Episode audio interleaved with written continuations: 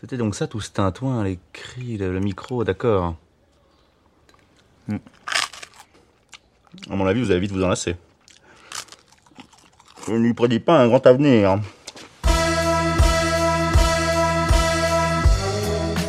Bonjour à toutes et à tous, je m'appelle Robin et je suis très heureux de vous accueillir au micro pour un nouvel épisode du Balado Une invention sans avenir, un podcast qui démontre s'il le fallait encore que le vieil Antoine Lumière, c'est le père des frères Louis et Auguste Lumière, il s'était bien bien planté en disant de la machine de ses fils, le cinématographe, qu'elle n'avait aucun avenir commercial, ouais, vraiment à côté de la plaque, mon cher Antoine. Bah oui, parce que malgré plusieurs siècles d'histoire, des mutations importantes, des débats acharnés, peut-être des crises économiques, technologiques, symboliques et même sanitaires comme celle qu'on vit en ce moment, le cinéma a, je crois, encore de beaux jours devant lui et surtout, ce qui nous intéresse peut-être en particulier ici, eh bien les représentations que le cinéma véhicule, elles se conjuguent au présent, elles sont ancrées dans le monde, elles peuvent pourquoi pas le faire changer. Et on est donc ensemble pour parler de cinéma, de politique et bien plus encore. Et c'est la deuxième fois que je plug ma référence à Denver, le dernier dinosaure. Charlotte, dédicace. ça n'arrêtera jamais. Ça n'arrêtera jamais, mais je pense que ça va être mon, mon gimmick de début d'émission. Cinéma et bien plus encore. Allez, une invention sans avenir, le podcast des trentenaires. mais la version originale de Denver, hein, pas le remake, évidemment, évidemment. Euh, vous l'entendez, grâce à la magie des internets mondiaux, moi qui suis à Montréal, au Québec, je suis en connexion euh, subaquatique sous l'océan euh, avec la France. On est quatre pour jaser de cinéma aujourd'hui, à commencer par euh, le co-créateur avec moi de ce podcast, Raphaël. Salut Raph. Salut Robin, salut tout le monde. Ça va bien, j'espère. Vous pouvez pas nous répondre pour le moment, mais j'espère qu'en tout cas vous trois vous êtes euh, motivés. Ça fait super plaisir d'être au micro pour la deuxième et euh, j'espère que ça continuera encore un petit bout de temps. Et oui, quoi de neuf de ton côté pour, depuis la dernière fois? Eh ben, j'ai choisi de, d'être un petit peu moins effrayant cette fois-ci. Je vais arrêter de vous parler des zombies, je vais, des, des, fantômes, de tout ça. Je vais ramener un petit peu les pieds sur terre. Euh, vous inquiétez pas. Et euh, on va se poser ensemble la question de savoir si des films apparemment innocents peuvent être en réalité la métaphore d'autre chose. Et euh, je vais vous expliquer pourquoi, mais vous ne le savez pas encore, mais ça va révolutionner votre vision du, du cinéma. Pourquoi on peut dire que Star Wars est en fait une métaphore de la dictature. Ah, mais je suis sûr qu'on pourrait démontrer l'inverse. on pourrait totalement démontrer l'inverse et ça révolutionnerait votre manière de voir aussi. Alors, on va parler de tout ça avec toi. Merci Raph. Notre euh, deuxième invité du jour, bah, vous connaissez déjà sa voix. Vous savez depuis au moins la fois dernière qu'elle aime notamment, je dis bien notamment, la philo, les jeux vidéo, le féminisme et les poulpes. Alice est avec nous. Salut Alice. Salut tout le monde. C'est pas euh... une bêtise, hein Ah non, pas du tout. J'adore le féminisme. C'est super. c'est très important le féminisme. Comment tu vas depuis la dernière fois? Ça va bien. J'avoue que euh, j'ai hâte de la réouverture des cinémas qui devrait pas tarder en France, là, euh, le 19 mai. Donc. Euh, on verra quels, fiches, quels films sont à l'affiche et si on peut de nouveau ressentir un peu ces sensations sur grand écran. Oh, je vais vous faire rager un petit peu, mais je suis allé au cinéma, moi, la semaine dernière.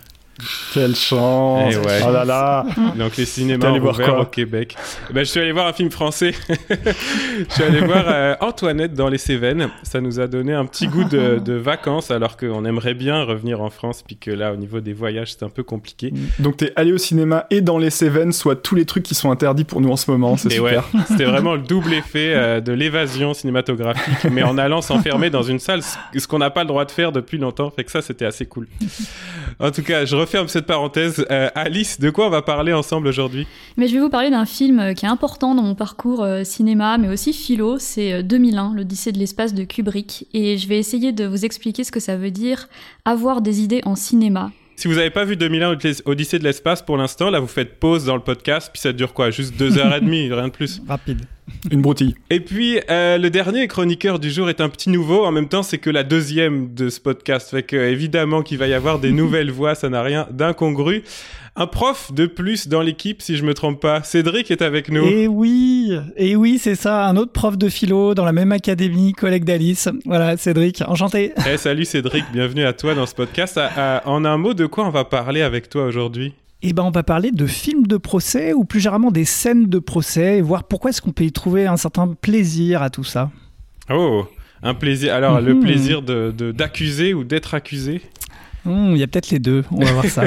Ah oui, le- on, on parle d'un plaisir vraiment très concret là, le plaisir de la loi, d'être accusé, de devoir purger des peines et tout. C'est cool. Très bon. La rectitude. C'est Ouais. ça. Eh ben merci euh, pour ce petit euh, tour d'horizon de vos chroniques à venir. Alors avant de donner la parole à, à notre première chroniqueuse, ce sera Alice. Je précise, je l'ai déjà fait la fois dernière, que l'émission est basée sur euh, votre totale liberté de sujet hein, de la part des chroniqueurs et chroniqueuses, mais que quand même, par souci de clarté et peut-être parce qu'on aime bien ça, parce qu'on est des profs et des universitaires et qu'on aime bien mettre des étiquettes sur les affaires, euh, on aime bien penser au thème commun, la direction souterraine, peut-être même inconsciente, je sais pas, des trois chroniques du jour. Alors, euh, bon, vous allez me dire ce que vous, vous en pensez pour aujourd'hui, avec ce qu'on vient de se dire. D'emblée, moi, j'ai pensé à un mot et j'étais un peu embêté parce que ça va vraiment sonner comme un mot de prof, voire un mot de prof d'université. Et j'ai pas très envie de ça pour le podcast. C'est pas non plus le but de faire un cours euh, en podcast. Fait que, je vous le dis, puis vous allez m'aider à reformuler peut-être. Mon mot, c'est herméneutique. C'est c'est vraiment un mot de prof, ça. là. Oh. Là là. Ça part loin, ça part loin. T'es sûr qu'on doit faire ça vraiment? Bah, j'explique en deux mots, juste, Parce que moi juste j'avais pensé à dauphin, mais je trouvais que c'était plus pertinent. Mais Ça bon. résumait pas mal, ouais. Bah, J'explique en deux mots, puis ensuite on abandonne ce terme-là, puis on en trouve un mieux. Ce sera, ce- vous, a- vous allez m'aider. Mais juste parce que quand même, euh, l'herméneutique, donc c'est quoi? C'est la théorie de l'interprétation. C'est interpréter des textes. Donc ça s'applique bien sûr désormais à toutes les, les œuvres d'art. Mais euh, quand on parle d'herméneutique, on parle d'interpréter, donner du sens aux images, aux films, aux textes. Et donc ça regroupe un peu, je crois, les chroniques d'Alice et de Raph au moins. Sauf que ça s'arrête pas là. C'est pour ça que ce mot, il était quand même intéressant dans ma tête. C'est Double que twist. eh oui, il est là le twist. C'est que on parle aussi d'herméneutique dans le contexte juridique. Et il s'agit de donner du sens aux Ah. textes de loi. Bah oui, les textes ils sont Mhm. écrits, Et oui. mais il faut les interpréter avec des Tout cas concrets. Et c'est la tâche des juges, voire des jurys dans certains cas. On va peut-être parler de ça, Cédric, d'herméneutique Oui, finalement. oui, c'est vrai. Alors, je vais pas m'attarder trop sur euh, la manière dont on peut euh, interpréter les cas juridiques, mais euh, tu as tout à fait raison. C'est une piste bien intéressante. Après, je parlerai pas d'herméneutique parce que ça voudrait dire qu'on serait un peu extérieur au film, alors que je vais plutôt voir comment, à l'intérieur même du film ou dans l'expérience du film, ça peut nous donner des idées, un petit peu comme peut-être comme Alice le suggérait. Bon bah ça confirme que mon idée, en plus d'être un peu pédante, elle fonctionnait pas à 100%. Qu'est-ce que Moi je crois qu'on va changer d'animateur la prochaine fois. hein. On va trouver quelqu'un d'autre, ça se va la pas du tout. trop Il a fait son boulot à moitié et tout. Non, non, ça va pas. Bon, bah, on va essayer de donner du sens, en tout cas, aux films et aux images. Peut-être que je vais le dire comme ça. Ce sera un peu moins euh, universitaire. Mais même quand je dis le mot Ça herméneutique, je prends toujours ce genre de pincette, même avec les étudiants et les étudiantes. Ça fait vraiment mot compliqué pour rien. C'est juste Non, un- moi interprétation. Voilà. Bon, ceci étant dit, passons à la première chronique du jour. C'est Alice qui ouvre le bal aujourd'hui. Alors, tu vas prolonger en fait une conversation qu'on avait entamée en blaguant un peu dans le premier épisode du podcast, euh, puisque tu enseignes la philosophie. Je t'avais raconté mon souvenir de, de Freud, passion secrète, en cours de philo. Et alors, tu as choisi de nous parler de, ton expérience de l'usage des films? Oui, exactement. Euh, je vais partir de la, du, fait que quand on utilise euh, et qu'on mobilise le cinéma en cours de philo, euh, il faut tout de suite faire une distinction quand même auprès des élèves. C'est qu'il y a des films qui sont plutôt des illustrations et il y a des films qui au contraire plutôt portent des thèses. Alors, thèse, c'est un gros mot de philo aussi, mais en gros, qui portent des, des idées, euh, des idées fortes, on va dire nouvelles, et qui apportent quelque chose à un questionnement qui existe déjà et des questions qu'on se pose depuis longtemps. Alors peut-être Freud, Passion secrète, c'est plutôt une illustration. En tout cas, c'est un peu compliqué parce que c'est un biopic, donc Oui. euh, disons que les idées sont surtout racontées. On va dire que les Oui, souvent dans les biopics, il n'y a pas toujours euh, les thèses vraiment fortes de la personne. C'est pas non plus euh, Ouais, c'est ça. l'axe central. On va dire que les films qui sont des illustrations, euh, c'est des films qui connaissent les idées philosophiques auxquelles ils font référence et qui veulent aussi nous le montrer, qui vont les mentionner, euh, qui vont euh, les nommer. Par exemple, dans euh, Premier Contact de Denis Villeneuve, euh, Arrival en anglais, euh, il me semble que le film fait explicitement référence à l'hypothèse Sapir-Whorf, qui est une thèse de linguistique qui dit en gros que le, le langage détermine la manière dont on perçoit et on comprend le monde qui nous entoure. Et donc là, on a des linguistes qui sont dans le film et puis ils ont des discussions sur la linguistique. Du coup, ça c'est super, ça permet d'illustrer des concepts. Et c'est un film qui est une illustration. Euh, parfois, les films qui sont des illustrations aussi montrent un peu avec des grosses ficelles qui connaissent bien certaines thèses. Là, évidemment, on peut penser à Matrix euh, des sœurs Wachowski, qui, qui, évidemment connaissent et ont lu euh, Platon, euh, le mythe de la caverne, peut-être aussi Descartes avec la relation corps-esprit. Il y a même un moment où Néo il se sert de simulacre et simulation de Baudrillard pour cacher des, des microfilms ou je sais plus des disques de données. Ça traîne sur son bureau et puis on voit bien le titre. Là, les ouais. Wachowski nous disent Schopenhauer aussi. Ouais. Et Schopenhauer aussi, ouais, voilà. Donc ça, c'est des films qui qui sont très intéressants, hein, mais qui sont des illustrations. Et c'est pas vraiment à ça que je veux m'intéresser aujourd'hui. Moi, je veux plutôt parler des films qui portent des thèses et qui sont euh, plus rares parce que euh, ça nécessite un peu d'analyse en fait pour pouvoir affirmer vraiment que le film porte une thèse. Et du coup, dans le cours de philo, euh, je vais pas les traiter de la même manière. Euh, peut-être que les films qui sont des illustrations, je vais plutôt montrer des extraits. Euh, on va comparer avec des thèses d'auteurs, alors que pour les films qui sont qui portent des thèses, on va on va devoir regarder les films en entier. Euh, il va falloir passer du temps et peut-être monter un petit dossier, mettre des textes en parallèle, etc. Et du coup, ça va prendre plus de temps. Il y a un côté euh, plus récompense, tu vois, dans le, le, film illustratif. Là, tu le montres à la fin de la séquence pour être sûr que tout le monde a bien compris. on peut regarder un bout de film. alors que quand tu, euh, j'imagine qu'un film à thèse, il faut le voir en premier, ou alors c'est même l'objet du cours en lui-même. Oui, voilà, c'est l'objet du cours, on va dire. Alors euh, peut-être pas en récompense pour les illustrations, mais peut-être pour introduire d'abord. Ouais. Je vais montrer un extrait, mais oui, c'est vrai qu'il y a le côté, le côté plus anecdotique. Alors que le film à thèse, il faut vraiment penser le cours de philo avec le film. Il faut vraiment se, se, demander euh, comment le film va rentrer en dialogue avec les notions philosophiques qu'on veut traiter. Et euh, donc, euh, dans, dans mon cours de philo, le, le, film qui a vraiment une place particulière, c'est 2001, l'Odyssée de l'espace de Kubrick. C'est euh, un film, donc je, je rappelle un peu, hein, de, de, 1968, qui est une adaptation d'une nouvelle d'Arthur C. Clarke. D'ailleurs que les deux ont été plus ou moins créés en même temps, hein, d'après ce que je sais. Et si c'est une grande épopée de, de, deux heures et demie en quatre actes, qui sont très différents les uns des autres. Hein. On a un premier acte, L'aube de l'humanité. C'est euh, quasiment du documentaire animalier avec des singes, c'est très troublant. mais enfin, plus on le regarde, plus on voit ouais, des mais choses. sans la voix un peu bizarre qui... Le singe se saisit d'un objet et il va commencer à frapper ses congénères avec. C'est ça. Après, il y, y a une autre partie, Voyage vers la Lune, qui se passe en 2001. Alors là, il y a vraiment une esthétique de guerre froide. Il y a des Russes dans des navettes blanches qui parlent d'espionnage, etc. Après, il y a, y a, la partie qui est la plus connue, je pense, qui est le voyage vers Jupiter. Alors là, c'est vraiment un drame SF avec une intelligence artificielle qui part en vrille. Et c'est la partie la plus euh, facile à regarder aujourd'hui. Et puis après, il y a une espèce d'épilogue qui s'appelle Au-delà de l'infini. Alors là, c'est du délire expérimental, symbolique, euh, vraiment... Euh, ça va très très loin. Et euh, forcément, comme il y a quatre actes, que c'est très long, etc., il y a plein de grandes problématiques de la philosophie qui sont abordées dans ce film. Je vais en dire quelques-unes comme ça, mais en gros déjà la, la distinction nature-culture dans le prologue, avec euh, au début on voit un rapport de domination de la nature sur les premiers êtres humains qui la subissent, et puis progressivement ce rapport va s'inverser avec la découverte de l'outil, euh, l'outil qui va être vraiment euh, là comme caractéristique essentielle de l'humanité, etc. Ça je vais en reparler un peu après. Hmm. Puis après, euh, dans les parties suivantes, il y a les risques provoqués par la technique, qu'est-ce que ça engendre de perdre la maîtrise de la technique. Il y a même des métaphores un peu du développement de l'énergie nucléaire, des risques que ça engendre, et puis de l'intelligence artificielle, déjà dans, dans ce film en 68. Et puis après, il y a aussi la question du propre de l'intelligence humaine face à une intelligence artificielle et comment est-ce qu'on reconquiert son humanité par les sentiments, par la ruse, etc. Donc il y a énormément de grands thèmes de la philosophie dans ce film.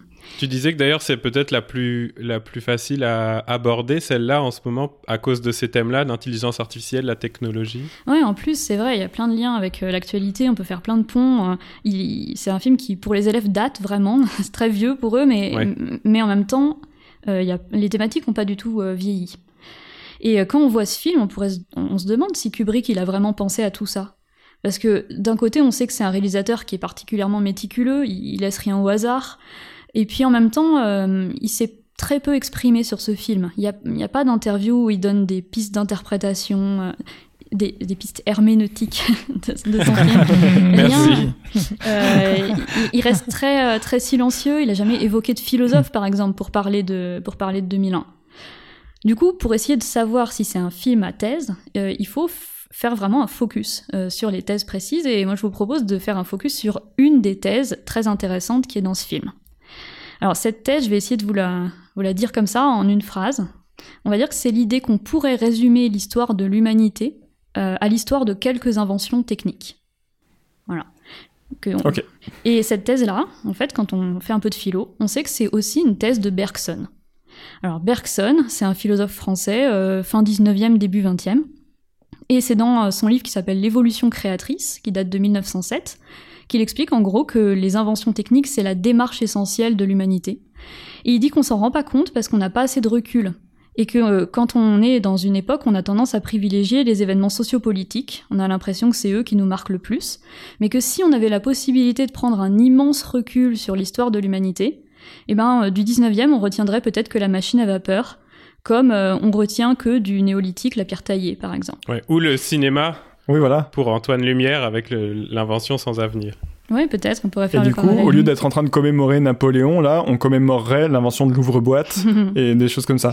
Ouais, c'est ça. Donc, euh, on- il dit, bah, qui se souvient des, des guerres, euh, des guerres du néolithique Personne. euh, On se souvient Ouais. pas qu'il y a eu des crises ou même des famines.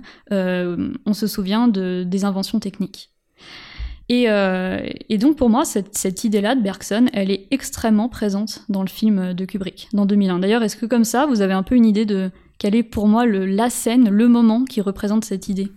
Alors, moi, j'ai une petite idée parce que je crois que je l'utilise aussi dans mon cours de philosophie. Donc, est-ce que j'ai le droit de jouer quand même ou pas? Oui, vas-y, Cédric. Moi, je pense que je sais aussi parce que c'est un grand moment de montage et que je suis monteur de formation. Oui.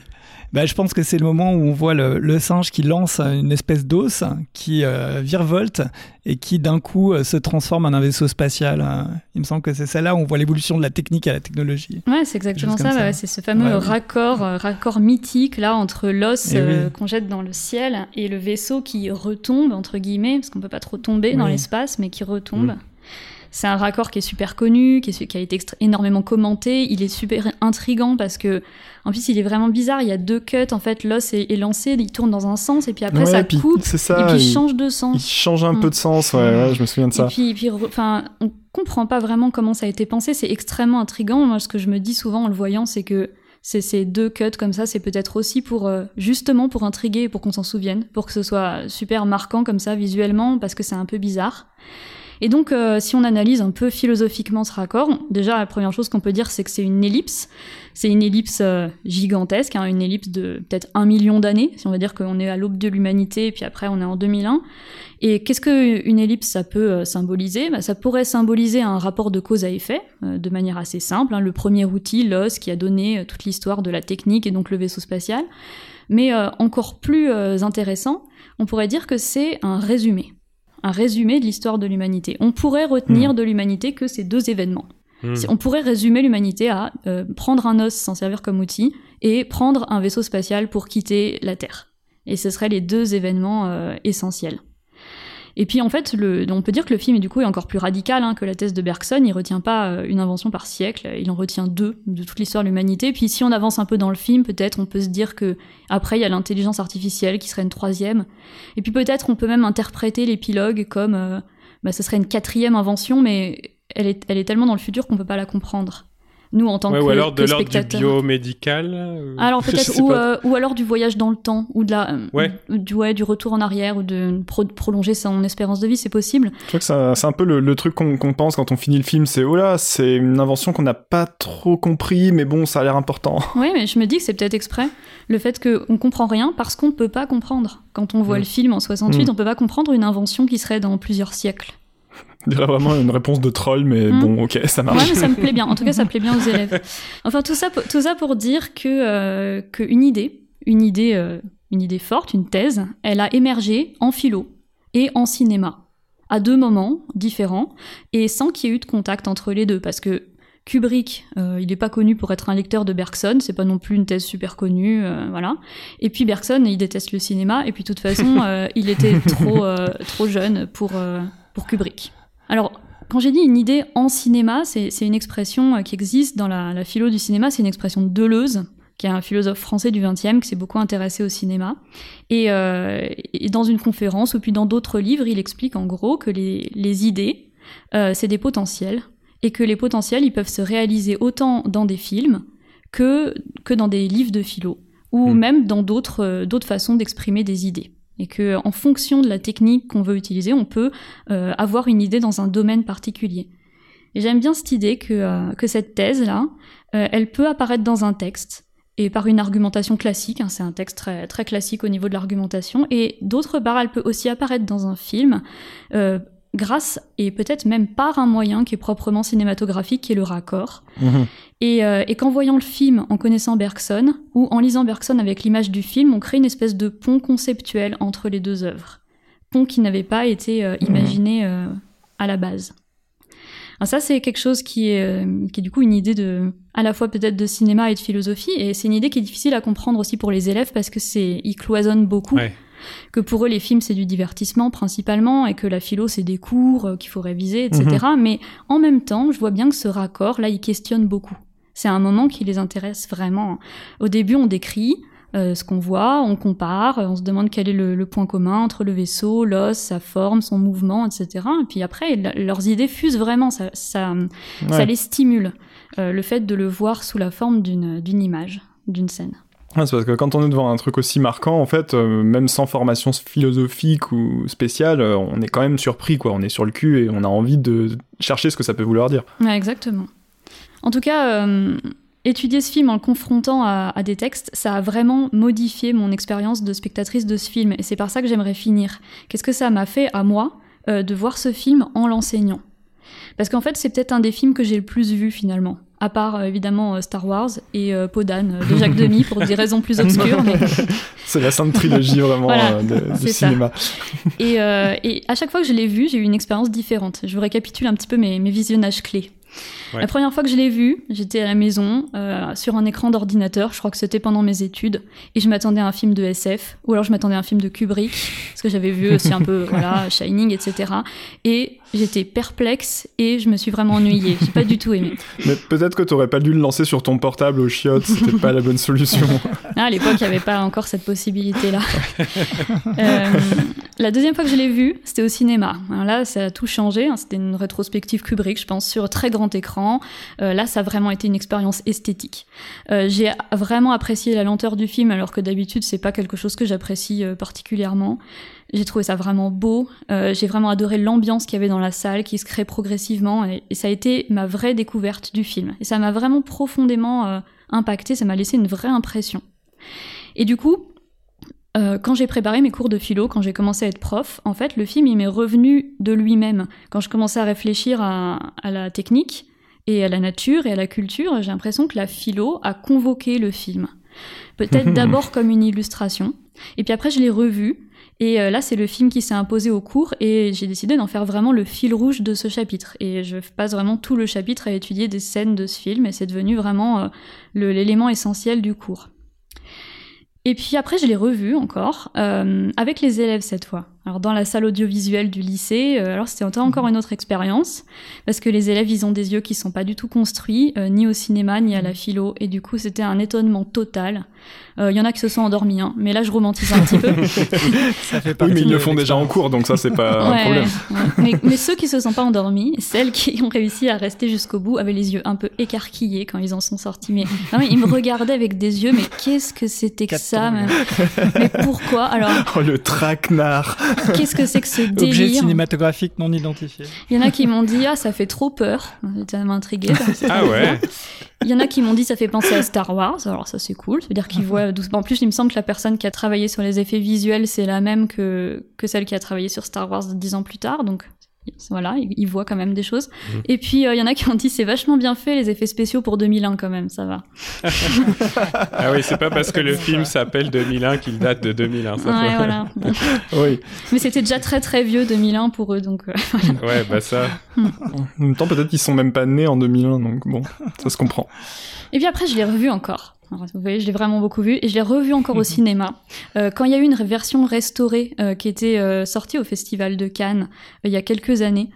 Et, euh, et donc, je l'ai revu avec des amis, dont certains profs de philo. Et après avoir tellement travaillé dessus, et après l'avoir enseigné plusieurs années, et ça a été encore une nouvelle expérience.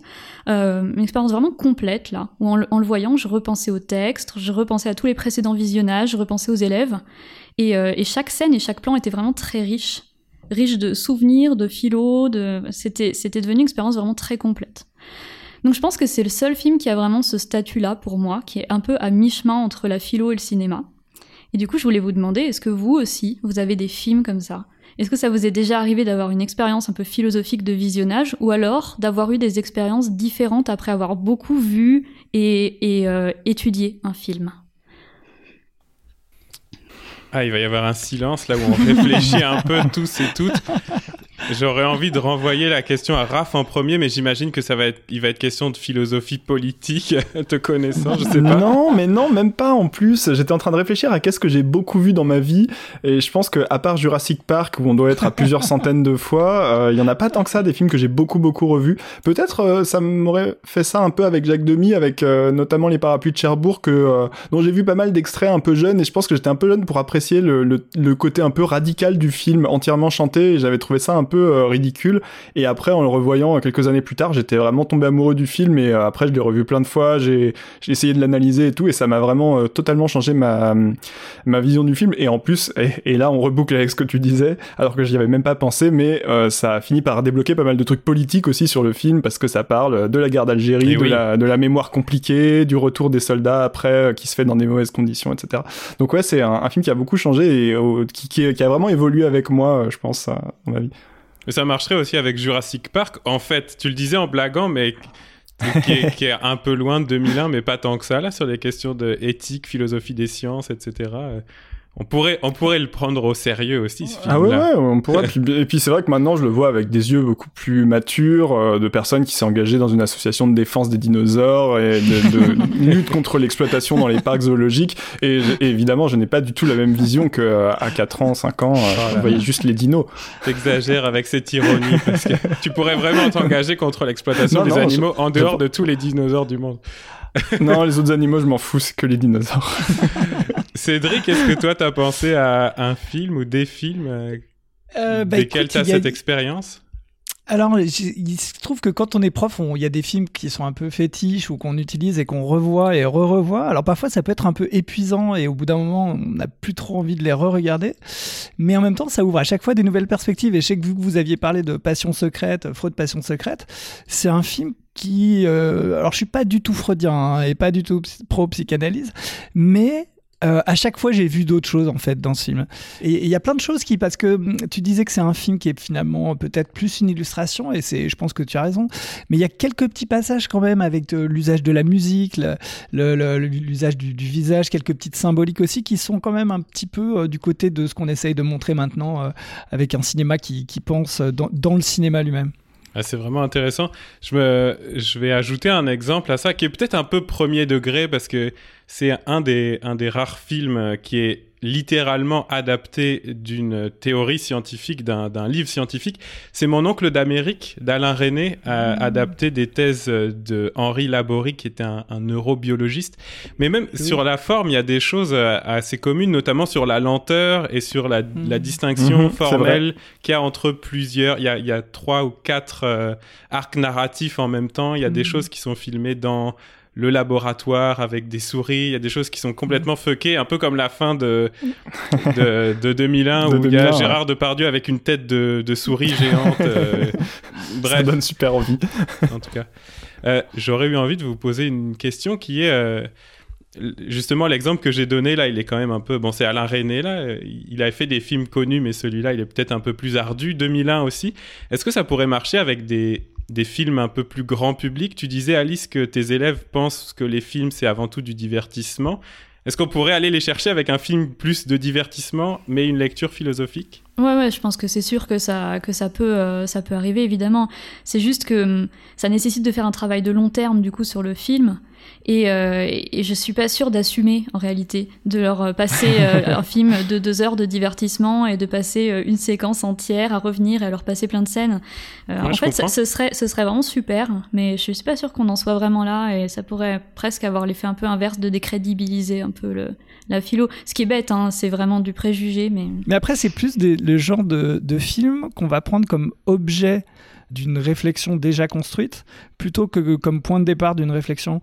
Euh, par exemple, on pourrait très bien euh, prendre Pocahontas comme objet euh, de d'application de la notion d'ethnocentrisme, de comparer avec Avatar en montrant que c'est le même scénario finalement voilà, c'est pas des films qui sont le point de départ de la réflexion, mais qui sont un objet sur lequel on peut appliquer des notions euh, philosophiques, par exemple, ou euh, sociologiques. Mm. Eh ben, on a encore beaucoup à faire. On n'est qu'à l'épisode 2, les enfants. C'est pour ça qu'on est là. Merci beaucoup, Alice, d'avoir mis sur la table ton, ton exemple et ton expérience. Ça, c'est vraiment éclairant aussi. De... Bah, ce que j'ai trouvé intéressant, c'est de, de, parler à la fois de l'expérience des, des, élèves que tu as en face de toi, mais de la tienne aussi de, comment tu reçois au, fil du temps et de tes visionnages du film 2001 euh, euh, différemment à chaque fois. C'était vraiment... Euh, merci Alice. Bah, merci à vous. En guise de, transition d'ici la prochaine chronique, j'avais envie qu'on poursuive un peu une des discussions qu'on a entamées euh, la dernière fois. Je vous avais parlé du Québec et du Popcorn Gate. Alors si vous savez pas ce que c'est, ben c'est le moment d'aller réécouter le précédent épisode du podcast Une invention sans avenir, tout simplement. Mais on avait parlé de notre relation aux salles de cinéma. Sauf que ben, avec la pandémie, on en a parlé tout à l'heure, nos habitudes sont vraisemblablement déplacées, même si de temps en temps au Québec en ce moment on peut aller au cinéma. Euh, j'aurais voulu savoir quelles étaient un peu vos habitudes de, visionnement domestique des films à la maison, c'est-à-dire en gros quel est votre usage des plateformes de visionnage euh, en ligne? Pour ma part, euh, je suis abonné à Netflix. Je pense que je regarde en fait plus, plutôt des séries que des films, même s'il y en a beaucoup. Et euh, il y a quelques films québécois sur Netflix, ça m'aide un peu à, parfaire ma culture pour m'intégrer.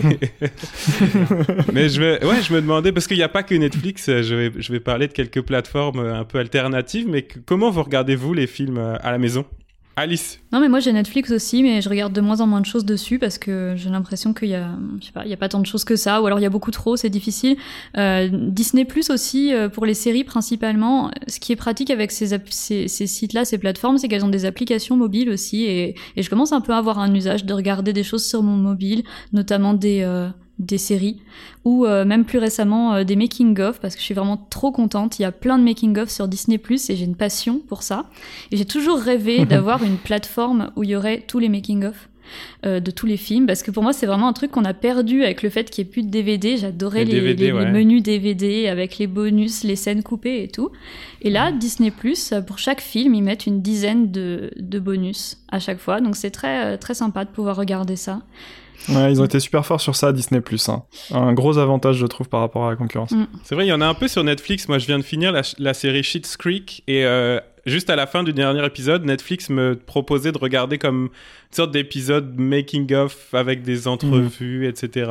donc je l'ai pas encore vu parce qu'il était trop tard, mais mais euh, ouais, il y, a quand même effectivement euh, comment on pourrait dire, on, retourne un peu à des habitudes de, DVD dans les plateformes. Mm. Intéressant. Raph, tu voulais ajouter? Euh, non, moi je, me rends compte qu'il y a de moins en moins de plateformes qui fait l'unanimité quand même sur les, les, les, trois grosses quoi en général. Et après c'est vrai que c'est intéressant, j'ai fouillé un petit peu euh, parce que je savais que tu voulais en parler. Et, en fait il y a plein de petites plateformes qui se montent, euh, qui sont intéressantes. Il y, a, euh, il y a Arte qui commence à faire un super boulot je trouve euh, récemment, avec notamment le fait de proposer chaque mois un programme un peu différent, avec des vidéos pour teaser, pour donner envie, de type voilà trois bonnes raisons de voir tel ou tel film qu'on a mis là pendant un mois dispo gratuite, etc. Et puis après, ils ont une version payante, mais qui a, qui a souvent un partenariat avec pas mal de, de bibliothèques et d'universités, des choses comme ça, donc ça peut être des assez bons plans.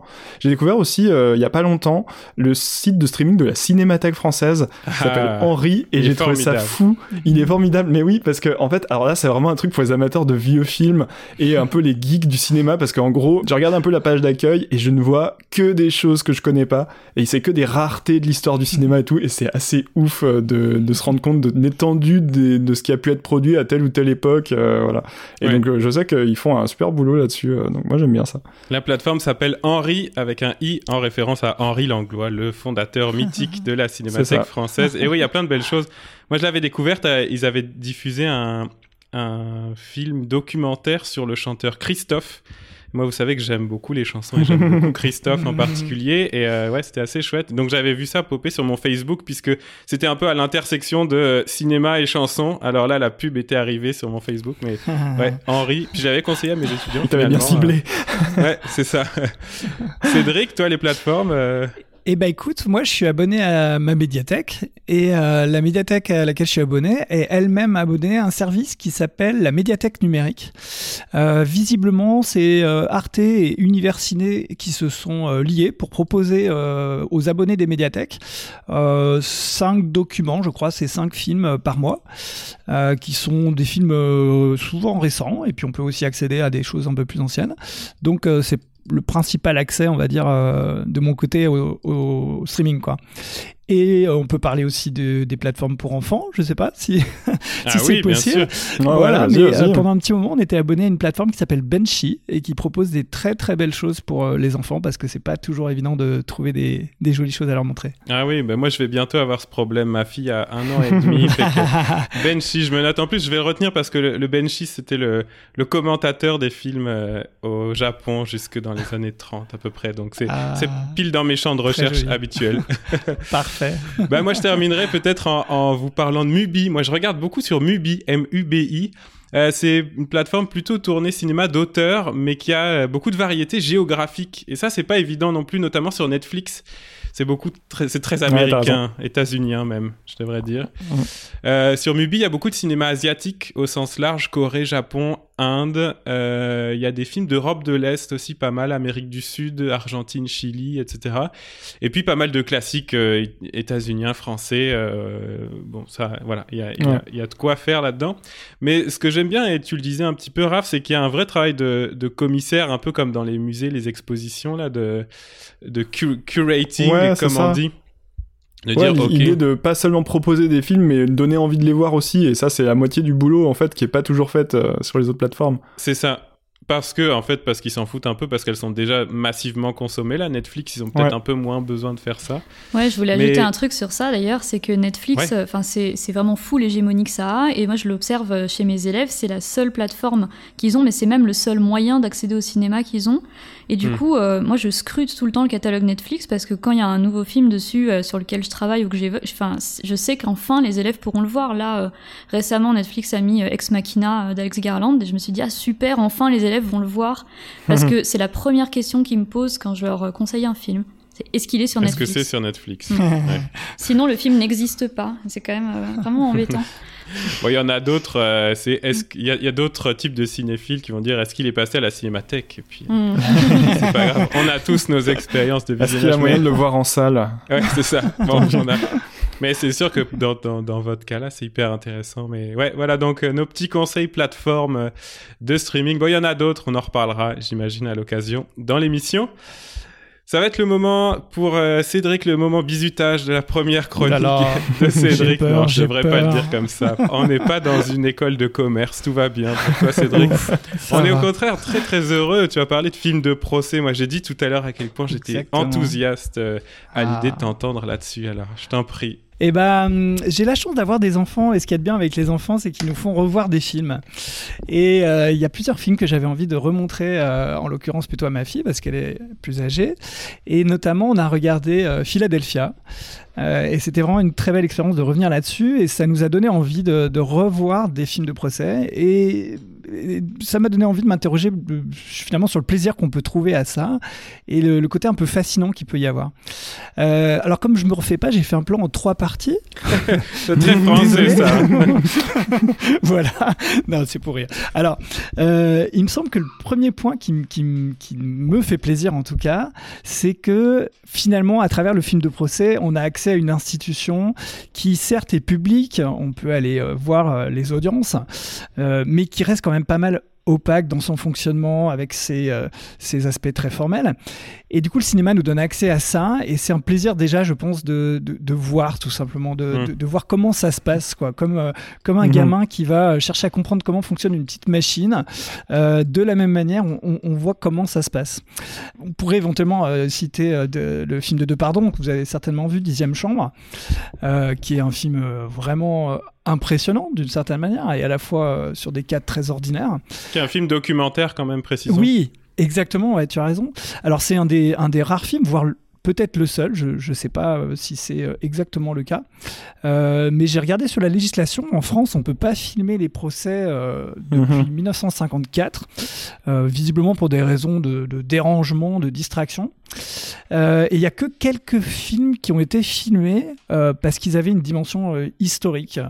Euh, donc il y a euh, le procès euh, Barbie, le procès Papon, etc. Ouais. Et plus récemment, euh, les- le procès des, des attentats de, de janvier euh, 2015. Ouais, c'est pour ça qu'il y a toujours des dessinateurs de presse dans les salles, c'est ça? Et oui, exactement. Et du coup, je trouve déjà que c'est une première. euh, ça, nous, ça, nous, ça nous laisse un petit peu euh, peut-être éloigné de la sphère judiciaire quand on a la chance d'être éloigné de la sphère judiciaire. Oui, voilà. Euh, voilà. Il vaut mieux le voir au cinéma quand ça, même. voilà. Donc c'est un peu le, le plaisir de loin. Euh, et puis donc voilà, il y, a- il y a quelque chose comme une sorte d'expérience qu'on n'a pas d'ordinaire en tout cas. Et ça c'est la première dimension je trouve assez assez fascinante. Du, procès. Euh, plus récemment, il y avait les extraits d'images d'archives du procès Eichmann, euh, dont euh, le film Anna Arendt de Margaret von Trotta, qui était aussi intéressant de ce point de vue-là. Et, je trouve que c'est une première, une première forme de plaisir que, j'ai pu avoir avec le- l'expérience du procès. Dans un deuxième temps, non, dans un deuxième temps, il me semble que ce, qui, ce que j'aime bien dans le procès, dans le film de procès ou dans, euh, on pourrait dire dans les scènes de procès, c'est que ça, ça prend du temps. Euh, on est dans un temps, dans un espace où on va réfléchir à un cas et on va prendre le temps de le faire. Euh, ce qui fait que finalement c'est un cinéma peut-être pas trop cinématographique à première vue. On est presque au théâtre. Mhm. Et ce qui est intéressant, c'est de voir comment le cinéma s'approprie en fait cette euh, la mise en scène de, de, de ce truc-là, quoi, qui est pas qui est pas trop cinématographique euh, finalement au, au départ, quoi. Euh, c'est le temps pour constituer un dossier pour aller au procès. Je pensais assez récemment au film Dark Waters. Je sais pas si vous avez vu ce film. C'est ouais, c'est sur les, les histoires de, de, de, de contamination des eaux par une, une grande entreprise. Euh, donc on a euh, un long travail de constitution d'un dossier pour aller au procès. Ouais. Et puis c'est bien sûr euh, le temps de la délibération euh, avec euh, 12 hommes en colère, euh, Henri Fonda qui demande de prendre le temps de, ne pas se précipiter, voilà. Heureusement, sinon il n'y a pas de film. C'est ce serait Et dommage oui. Heureusement qu'il a, a eu l'idée. C'est c'est ça, c'est pas bête. Hein. Et du coup, d'ailleurs, je me demandais si s'il y avait des films de procès qui seraient un peu euh, un peu comme un clip, quoi. Ça me semble impossible de filmer un procès comme un clip. Un film de procès, c'est pas euh, action-réaction, euh, c'est pas euh, quelque chose qui serait Mm. haché, saccadé. On a une temporalité un peu lente. On prend le temps de voir Ouais, les- c'est vrai. un discours. C'est marrant ce que, ce que, ce que tu dis. il y a- il y a- moi, j'ai pensé tout de suite à, au film de Capra, un peu où il y a souvent ces scènes de procès, genre Monsieur Ouais. Smith au Sénat, tout ça. Mhm. C'est pas Ouais. forcément que des procès, mais c'est aussi parfois des scènes de délibération un peu longues Oui, et de, de dialogues qui sont interminables et qui sont entrecoupés de petits moments très très virtuoses avec beaucoup de montage, avec euh, des extraits de journaux, des gens qui crient, des, vendeurs de journaux dans la rue, des choses comme ça. Et euh, ça alterne comme ça les moments super longs et les moments hyper rapides. J'aime bien Oui. euh, l'idée. C'est vrai, bah, ça me fait Mm. penser dans. Alors, c'est très mal traduit en français, mais dans Adam Shrib, euh, ça doit être Madame porte la culotte. C'est assez horrible comme, euh, comme titre. voilà, super les traducteurs. Euh, Il y a aussi des petites scènes comme ça de, qui, qui font des sortes de petits intervalles un peu comiques euh, Ouais. face à la formalité du, du procès, effectivement. Ouais, c'est ça. Ah oui, c'est dans Donc- Mr. Deeds. Mr. Deeds Goes to Town qu'il y a un- une scène. Qu'il y a ça ça finit par un procès, justement, ouais, de, de Capra. Il est assez cool, ouais, ce, ce film. Donc euh, ouais, voilà, je me suis demandé si ça existait des films, euh, des films un peu clips euh, sur les procès. j'ai- l'impression que c'est pas possible, mais vous, vous me démentirez peut-être. Après, c'est des films où on va prendre plaisir, je pense, à, la parole, quoi. Enfin, on va écouter, on va même filmer des gens qui écoutent. Dans Philadelphia, on voit un long travelling sur les gens très attentifs parce que ils sont concernés par ce qui se passe. On a des corps immobilisés, on a des, spectateurs, des spectatrices. On est, on est au cinéma dans le cinéma finalement, quoi. Euh, et il y a aussi finalement, j'ai l'impression qu'on est toujours nous en tant que juge, finalement, euh, on, on est à la place du, du juré. Euh, dans Philadelphia, c'est très clair, hein, on voit le- le- le- les avocats qui s'adressent à nous. Euh, et donc, on est, on est obligé de, réfléchir au cas, finalement. On est, partie prenante, et je trouve que c'est un des, chouettes aspects d'un film de procès, c'est que on peut pas regarder ça de, l'extérieur, on est forcément impliqué dans le film, euh, du simple fait de la manière dont c'est filmé. Après, je sais pas si justement, euh, je fais appel à votre connaissance de films de procès, s'il y a des films de procès qui prennent d'autres partis pris. Euh, Est-ce qu'il y a des films de procès qui, filment autrement, qui, euh, nous mettent pas dans la position d'un d'un juré J'ai pas ça en tête, mais je sais pas si ça vous fait penser à quelque chose. Ah, moi je te dirais qu'il y a quand même un sous-genre qui serait le film d'avocat et d'avocate. Oui, euh, j'en ai des films et des séries d'ailleurs, mais euh, où, euh, on suit plutôt euh, celui qui va défendre, peu importe qui on défend. Oui. Je, pense en fait plus à des séries, mais il y en a au cinéma. Bah, il y a Legally Blonde, ça, ça aussi c'est très mal traduit et j'ai oublié comment. Mais bref, en, série, il y a de The Good Wife, Crazy Ex-Girlfriend et mm-hmm. Better Call Saul qui sont parmi les, des séries qui marchent bien en ce moment, qui sont des séries d'avocats. Et oui, c'est ça. Donc là, l'enjeu, c'est d'aller défendre quelqu'un. C'est pas de se mhm. faire un avis sur la personne, c'est de se dire, bah, en fait, on s'en fout de l'avis qu'il y a sur la personne qu'il va falloir mhm. défendre parce qu'il va falloir la défendre.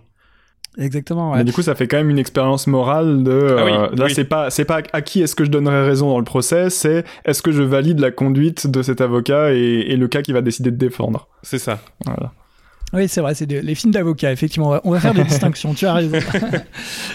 et euh, bah, du coup, dans, alors c'est vrai que dans les films de procès, bah, on est plus dans la, dans la réflexivité et dans la réflexivité sur, euh, sur des actes, sur des cas particuliers euh, et sur, sur l'événement. Quoi. donc, ce, qui, ce que j'aime bien aussi, c'est toute cette profondeur de compréhension de ce qui s'est passé, des motivations, des intentions. On voit bien que l'action humaine, elle n'est pas si simple à comprendre, que les agents eux-mêmes sont pas forcément au clair sur leur motivation. Et je trouve que c'est euh, c'est quelque chose de, très agréable dans, dans, un film de procès. Euh, ça peut aussi être, les, puisque tu parlais des avocats, les, les stratégies des avocats, avocates face à, un cas. comment est-ce qu'on va convaincre les autres? Quel angle on va prendre? Mhm. euh, Dernièrement, j'ai regardé le film Denial, qui doit être traduit par le procès du siècle. On suit ah euh, le procès. Oui, je sais pas si c'est une histoire euh, vraie. Hein. c'est le procès d'un négationniste euh, qui, qui, accuse une historienne de, diffamation parce que justement elle l'a traité de négationniste. Bon, alors qu'évidemment il l'est. et donc, c'est oui, c'est assez clair pour nous en tant que, que juste personne regardant le film, mais les avocats et avocates se demandent mais comment est-ce qu'on va quelle stratégie on va adopter Et il y, a des, il y a des dilemmes horribles, c'est-à-dire euh, est-ce qu'on va faire parler les survivants de la Shoah? Mmh. Euh, mmh. Est-ce qu'on va laisser parler les avocats ou est-ce que l'historienne, on va la laisser parler? Et euh, il y a un vrai, il y a des vrais dilemmes qui sont proposés et c'est vraiment très intéressant de se poser ces questions-là, je trouve. Euh, il y a aussi toute la réflexion sur, sur, sur l'acte lui-même et l'identité de la personne. Je ne sais pas si vous avez vu ce film euh, récent, La fille au bracelet de Stéphane de Moustier. Non, je n'ai pas vu. Alors, c'est un film sur euh, un, un, meurtre d'une jeune adolescente et on suspecte sa meilleure amie de l'avoir tuée. Et en fait, les juges euh, sont complètement désemparés parce qu'ils comprennent pas du tout euh, la situation.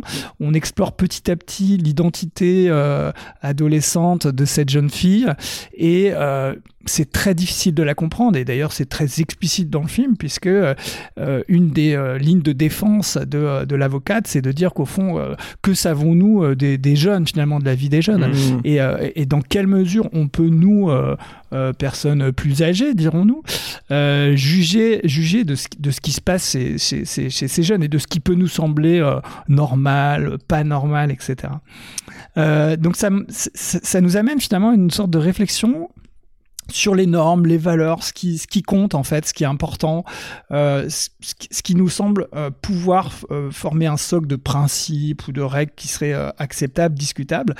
Euh, et il y a plein de films comme ça qui, qui portent des, des, valeurs. Enfin, évidemment, Philadelphia, c'est une, une, une, critique de l'homophobie. on va retrouver des critiques de, de, grandes entreprises dans Dark Waters ou dans mm-hmm. Erwin Brokovich. Quoi.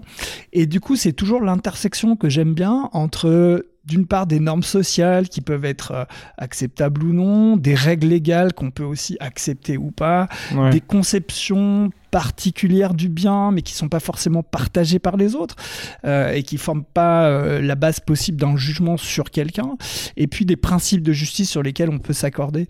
Donc ça c'est aussi quelque chose que j'aime beaucoup dans les films de procès cette réflexion sur les normes et les valeurs finalement. Voilà hmm. ça je trouve c'est aussi un truc un truc qui est, assez agréable.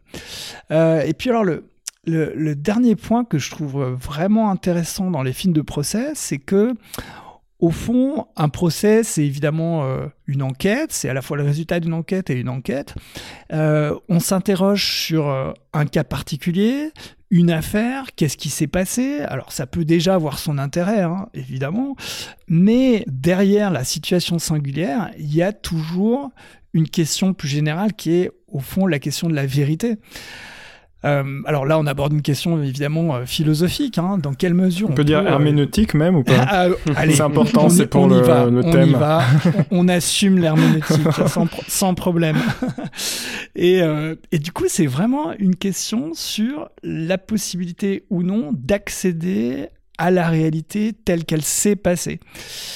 Et là, il y a des films qui prennent des partis pris différents parce que parfois on a accès à la réalité et ensuite il y a le procès. Hmm. Parfois, on commence par le procès et se pose la question de l'accès au réel. Le film, parfois, prétend nous donner l'accès au réel. Parfois, nous laisse dans une position euh, indécise. Et du coup, se pose vraiment la question de la possibilité de savoir ce qui s'est passé et de savoir finalement quel était le, réel. Alors, je ne sais pas si vous vient euh, des exemples de films qui posent bien cette question de la vérité. Alors là, comme ça, non, mais... Dans les films de procès, ah, c'est pas évident. Hein. Parce que euh, moi, il me semble qu'il y, y a, un truc que j'ai... Alors, il se trouve que du coup, on en a regardé plusieurs, donc ça aide. voilà. mais il y a un truc que j'ai bien aimé, c'est l'usage, ou non, j'étais un peu sensible à ça, euh, l'usage des flashbacks. Ah oui. Euh, qui sont censés figurer la réalité pour les spectateurs. Exactement. Donc là, on va avoir différents types de flashbacks qui prétendent souvent donner le réel, dire au fond, bah, on passe de la parole à la réalité telle qu'elle s'est passée, euh, et qui semble illustrer l'idée que la vérité, bah, finalement, c'est simplement la correspondance entre ce qui est dit et ce qui s'est euh, réellement passé. Euh, et il y a des films, je pensais au film de Le, Clouseau, La Vérité, qui est fait de plein de mhm. flashbacks. alors, j'en fais une lecture très simple, il y a des lectures peut-être plus complexes, mais en tout cas, les premiers flashbacks dans ce film, c'est vraiment une sorte de plongée dans le réel d'un point de vue cinématographique. Donc on a vraiment l'impression qu'on a accès au réel, qu'on sait ce qui se passe. Quoi. Ouais. Et d'un coup, le film tranche, quoi.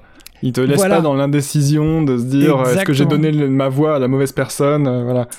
C'est ça, et, ça nous donne en tout cas cette impression, parce qu'on est dans l'image, parce que l'image, pour nous, c'est... Euh, c'est juste euh, causé par le réel lui-même, donc mhm. c'est la réalité qui se présente à nous. Donc forcément, il y a une sorte d'effet de réel. mais finalement, ça reste une image. Et souvent, euh, dans les flashbacks, ça part d'un personnage. Et dans euh, le film de, Le Clouseau, il y, a des, il y a des flashbacks comme ça qui partent de ce que dit un personnage et qui ensuite vont vers le flashback. De sorte qu'on peut toujours se demander si c'est la réalité ou un récit finalement, si c'est le récit mhm. en image quoi. Donc est-ce qu'au fond on atteint, on peut atteindre le réel lui-même, euh, voilà, bonjour le réel, je suis là, ou est-ce que, voilà, ça pourquoi pas, hein, ou est-ce que finalement on a toujours des récits dans des récits dans des récits. Euh, je ne veux pas du tout évoquer euh, Nolan, hein, je sais que c'est pas possible ici, j'ai bien compris, c'est pas mon objectif. Non, on t'avait dit que c'était interdit, on t'invite plus, hein, attention. J'aime bien ce qui est interdit. Donc il y a, peut-être des flashbacks qui sont un peu objectifs ou des flashbacks qui sont peut-être subjectifs et parfois on ne sait pas trop en fait. On ne sait pas trop ce qu'on a vu. Euh, est-ce qu'on a vu euh, juste euh, le réel, ce qui s'est passé, ou est-ce que c'est ce un témoignage hmm. Et un autre point qui est intéressant, c'est qu'est-ce qui se passe quand il n'y a, quand a pas de flashback finalement? Bah justement, dans 12 hommes en colère, il n'y a, a, hmm. pas de flashback. Oui. on est euh, face à euh, la, nécessité de discuter d'un cas euh, sans la possibilité d'accéder au réel lui-même. On n'a que des témoignages, quelques éléments sur le réel, mais on n'a pas accès au réel lui-même. On ne sait pas ce qu'il est vraiment. On peut seulement essayer de proposer des modèles qui sont qu'on essaye de, de, rendre le plus cohérent possible avec l'ensemble des données disponibles. Et donc c'est une approche euh, où finalement le critère va pas tant être la, la, correspondance avec le réel, parce que de toute façon, euh, on n'y a pas accès. Ça va être plutôt la cohérence maximale des données. Ouais, typiquement dans 12 hommes en colère, on peut finir le film en se disant euh, merde, est-ce que moi aussi j'ai été abusé par la démonstration qui avait été Mm. qui, qui semblait cohérente quoi. Exactement, ouais. exactement, parce qu'on sait bien par ailleurs que bah, la cohérence n'est pas forcément euh, la vérité. Mhm. Euh, Il y a euh, un film qui euh, s'appelle Pour elle, si je me souviens bien, avec Vincent Lindon qui essaye de, de défendre sa femme qui a été condamnée parce que tout va contre elle en fait. Tous les éléments vont contre elle. Il y a une histoire vraiment cohérente. Elle a insulté euh, son, euh, sa patronne, je crois. Euh, elle était présente au moment des faits. Il y a une marque de sang sur elle. Enfin, tout va contre elle. Et pourtant, il y a, si je me souviens bien, un flashback qui montre que, que c'était pas ça, Mm. quoi. Mais Mhm. dans la vie, dans la vie, euh, on n'a pas de, on n'a pas de flashback. Quoi. Et Eh oui, les films où il n'y a pas le flashback, c'est ceux-là qui sont réalistes du point de vue du système de justice. quoi. Donc les films réalistes, c'est ceux qui nous donnent pas accès au réel. C'est ça oh, c'est beau ça, c'est très beau. Mais en, ter- en termes de droit, je pense que ça se, ça se formule euh, sous euh, la relation entre la, la preuve puis la conviction. C'est ça, c'est Oui, on n'a pas accès au réel, mais à des traces qui peuvent être invoquées comme preuve. Puis la vérité, on n'y a pas accès non plus. Qu'est-ce c'est qui, ça. Sur- euh, sur la base de quoi on juge? Ben, en, en France, en tout cas, ça se, ça se formule comme ça, l'intime conviction. Oui, c'est ça. Je crois qu'il y a un film qui s'appelle comme ça que j'ai pas vu, mais qui s'appelle justement euh, comme ça, l'intime conviction. Ouais. Mm. Et, euh, et oui, puis il y a- il y, a aussi des films où, où vraiment il n'y a pas un flashback, mais il y a euh, des flashbacks. Et alors là, on est face à la multiplicité des, interpré- des interprétations, des herméneutiques, dirons-nous. et, euh, et là, on est, euh, on est encore peut-être plus dans, dans une situation difficile, puisqu'il n'y a, y a même pas d'histoire cohérente qui émerge, et il faut, il faut prendre une décision, puisque le- le- une des, peut-être des, des- des- un des intérêts du film de procès, c'est qu'il il nous force à décider. On est obligé de, de décider. Et d'ailleurs, pour faire un, petit euh, rapprochement avec euh, les, situations pédagogiques, euh, il y a une démarche en philosophie pédagogique qu'on appelle la démarche procès, où justement, on va mettre les élèves en situation de faire le procès d'une affaire pour justement les, les forcer à juger en prenant en compte des données et en prenant en compte un cas particulier à travers lequel euh, il y a des enjeux euh, plus généraux, plus importants. Et c'est une démarche qui, qui marche bien parce que les élèves, ils sont euh, pris à partie, euh, ils sont dedans euh, et ils sont euh, engagés euh, dans, euh, dans la- l'activité de jugement. Et euh, les films de procès, euh, bah, finalement, peut-être nous aident aussi à nous apprennent à juger finalement, à voir Mhm. d'après d'après quoi on juge, euh, peut-être à remettre en question certains critères de jugement. Euh, certaines conceptions euh, qu'on aurait Euh, et donc il y a- une vraie réflexion peut-être aussi sur soi in fine qui, qui peut être intéressante je pense dans, le, dans, ce, dans les films de procès Absolument. Et ça fait en plus la boucle avec ce que disait Alice sur comment on peut aussi susciter de l'intérêt pour des questions aussi importantes que celle-là, celle de, de la vérité. C'est Mm. intéressant. On a beaucoup discuté euh, pendant la chronique, alors on va peut-être pas y, y rester trop longtemps pour enchaîner, mais c'est intéressant. euh, je me suis posé une question, moi, c'est euh, en fait de voir autant de, de films de procès, est-ce que ça t'a mis en valeur l'absence de la justice dans plein d'autres genres de films? Et je pense aux films d'action, par exemple, en fait, où le seul, le seul euh, archétype de la justice, plus ou moins vaguement, c'est le policier. Et je le mets au masculin parce que c'est souvent un homme. Mais où, où les films, généralement d'action, où tu tues des gens, où tu détruis ça, tout ouais. et tout ça, où il n'y a pas l'idée de justice, de punition, fait, de ouais. jugement nulle part ailleurs. Alors on l'a parfois, on l'a parfois, mais je trouve sous la forme. Alors on fait une distinction souvent en philosophie entre vengeance et justice, et je crois qu'on la retrouve dans les films, puisqu'il me semble que c'est bien un genre euh, à part que les films Mhm. de, re- de, de vengeance en fait. Euh, il y a des films de vengeance, des films euh, de revanche, et ce qui est intéressant, c'est que ces films euh, ou séries, puisqu'on pourrait dire que Dexter est un petit peu entre la figure de la vengeance, mais aussi il se prétend justicier d'une certaine Oui. manière. Voilà, mais Il est littéralement le- policier, donc ça, ça. Exa- et oui, en plus. Et et il y a justement un cinéma euh, action-réaction dans, le générique. J'ai re-regardé ce générique. Au tout début, il y a un moustique qui pique Dexter en gros plan. Le plan s'écarte un petit peu et paf, Dexter éclate le moustique. Action, réaction, c'est le, le cinéma euh, pif paf quoi. Mm. Euh, Il y a une justice vraiment très immédiate ouais, sur le moustique. voilà, c'est- c'est ça. Et donc, il peut y avoir ça qu'on n'a pas dans le cinéma de procès parce qu'il y a le temps. Il y a nécessairement le, le temps de la délibération, de la constitution d'un dossier. Sauf qu'il y a quelques films, évidemment, euh, enfin, il y a plusieurs films euh, qui euh, jouent sur le temps de la vengeance, parce que la vengeance, elle peut être mûrie, elle peut être réfléchie.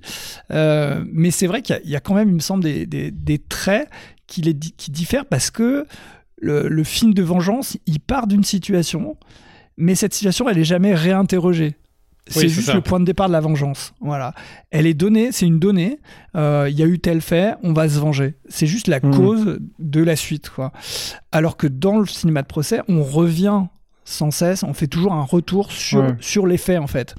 On est vraiment dans une démarche réflexive jusqu'au bout où euh, il n'y a pas une donnée qui serait euh, la donnée euh, ça. absolue à partir de laquelle on va juste agir. Quoi. À moins que le but ce soit de montrer justement le côté un peu gratuit de la vengeance. Je pense à Mystic River par exemple de Clint Eastwood où, euh, où, Oui. où t'as ce jeu avec finalement on t'a cru pendant tout le film que c'était une donnée alors que à la fin ça Oui. va devenir autre chose. Mais voilà. exact, ça- exact. ouais. Mais, mais c'est vrai que c'est assez rare. Et du coup, ça devient un mécanisme narratif. Ça devient un retournement de situation ultime Mhm. en toute fin de film. Quoi. Ouais, je pense que sur la- la- l'absence de, la, de la justice euh, dans les, la plupart des films, ou peut-être dans les films grand public aussi, c'est que, euh, en fait, par rapport à tout ce que tu as dit, on le comprend, c'est pas très sexy, la justice. c'est vrai. Et, et je pense que c'est pour ça, c'est toute la thématique des films de super-héros. C'est que la, la- la justice c'est pas sexy et que euh, la vengeance et, la, et le fait, se faire justice soi-même c'est beaucoup plus euh, c'est beaucoup plus cool. Et c'est ça qui nous disent toujours ces films de super-héros.